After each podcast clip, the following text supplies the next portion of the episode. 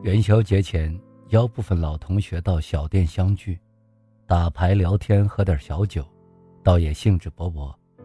待到酒酣微醺，送别老同学后，发现有他们带来的几件礼物。其中一位同学带来的是一盒包装精美的茶叶，我忙发个信息表达谢意，并一语送达。他连忙打来电话说：“一盒红茶不成礼。”祝你生意红红火火，写作红红火火，一番话说的我心里暖暖的，盛情难却。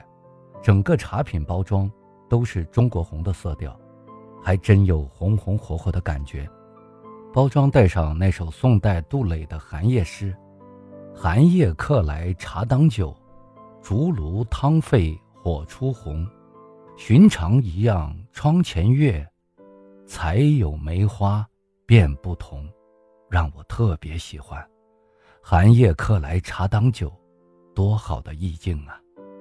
这些年喜欢上喝茶，白天忙忙碌碌，忙里偷闲，抓点茶叶冲上热水浸泡一会儿，放在手边，口渴了就喝上一口，一杯或两杯，没有心思摆弄，也谈不上品，更谈不上品出滋味。茶水含在口里。仰头之时，就会想起那些年在农村与父老乡亲们一样，一身泥巴一脸汗，端起水碗咕嘟咕嘟一扬而空，放下碗来喘口气的喝茶姿态，何谈什么文雅之举？自重拾文学梦，常夜晚孤灯轻影，文字相伴，就会泡上一杯茶，这时心境不同白日，没有了浮躁得失，只有一份恬淡在心头。看着茶叶在杯中翻腾，茶色不断变化，飘出的淡淡茶香沁人心肺。慢慢喝一口，细细品味着茶的苦涩甘甜，也体悟着人生的浮沉得失、苦乐炎凉。其实，真正的品茶，有人雅称为品茗，有特别的茶道，比如用什么质地的壶沏什么种类的茶，温度、时间，甚至水的软硬都有所讲究。而我对茶道一无所知，对茶文化也是一知半解，所以不敢妄谈品茶的学问。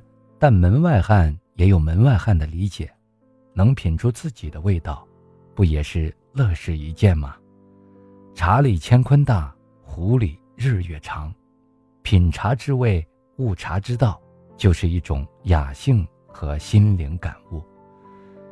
对于茶叶种类，我也说不清。喝过绿茶、红茶、白茶、黑茶，还有花茶、青茶，其名称有西湖龙井、洞庭碧螺春、安溪铁观音、黄山毛峰、信阳毛尖、云南普洱、武夷大红袍。茶叶不同，茶味和茶韵也不同。